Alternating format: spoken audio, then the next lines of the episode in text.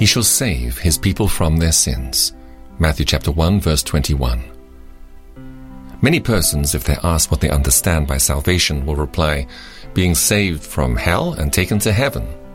This is one result of salvation, but it is not one tithe of what is contained in that boon. It is true, our Lord Jesus Christ does redeem his people from the wrath to come. He saves them from the fearful condemnation which their sins had brought upon them.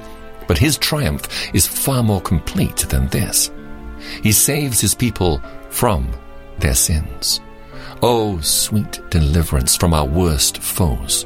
Where Christ works a saving work, he casts Satan from his throne and will not let him be master any longer. No man is a true Christian if sin reigns in his mortal body. Sin will be in us. It will never be utterly expelled till the Spirit enters glory, but it will never have dominion. There will be a striving for dominion, a lusting against the new law and the new spirit which God has implanted, but sin will never get the upper hand so as to be absolute monarch of our nature. Christ will be master of the heart, and sin must be mortified. The lion of the tribe of Judah shall prevail, and the dragon shall be cast out. Professor, is sin subdued in you? If your life is unholy, your heart is unchanged, and if your heart is unchanged, you are an unsaved person.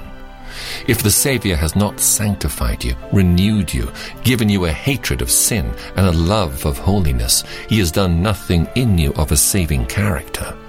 The grace which does not make a man better than others is a worthless counterfeit.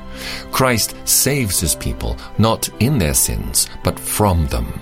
Without holiness, no man shall see the Lord. Let every one that nameth the name of Christ depart from iniquity. If not saved from sin, how shall we hope to be counted among his people? Lord, save me now from all evil and enable me to honor my Savior.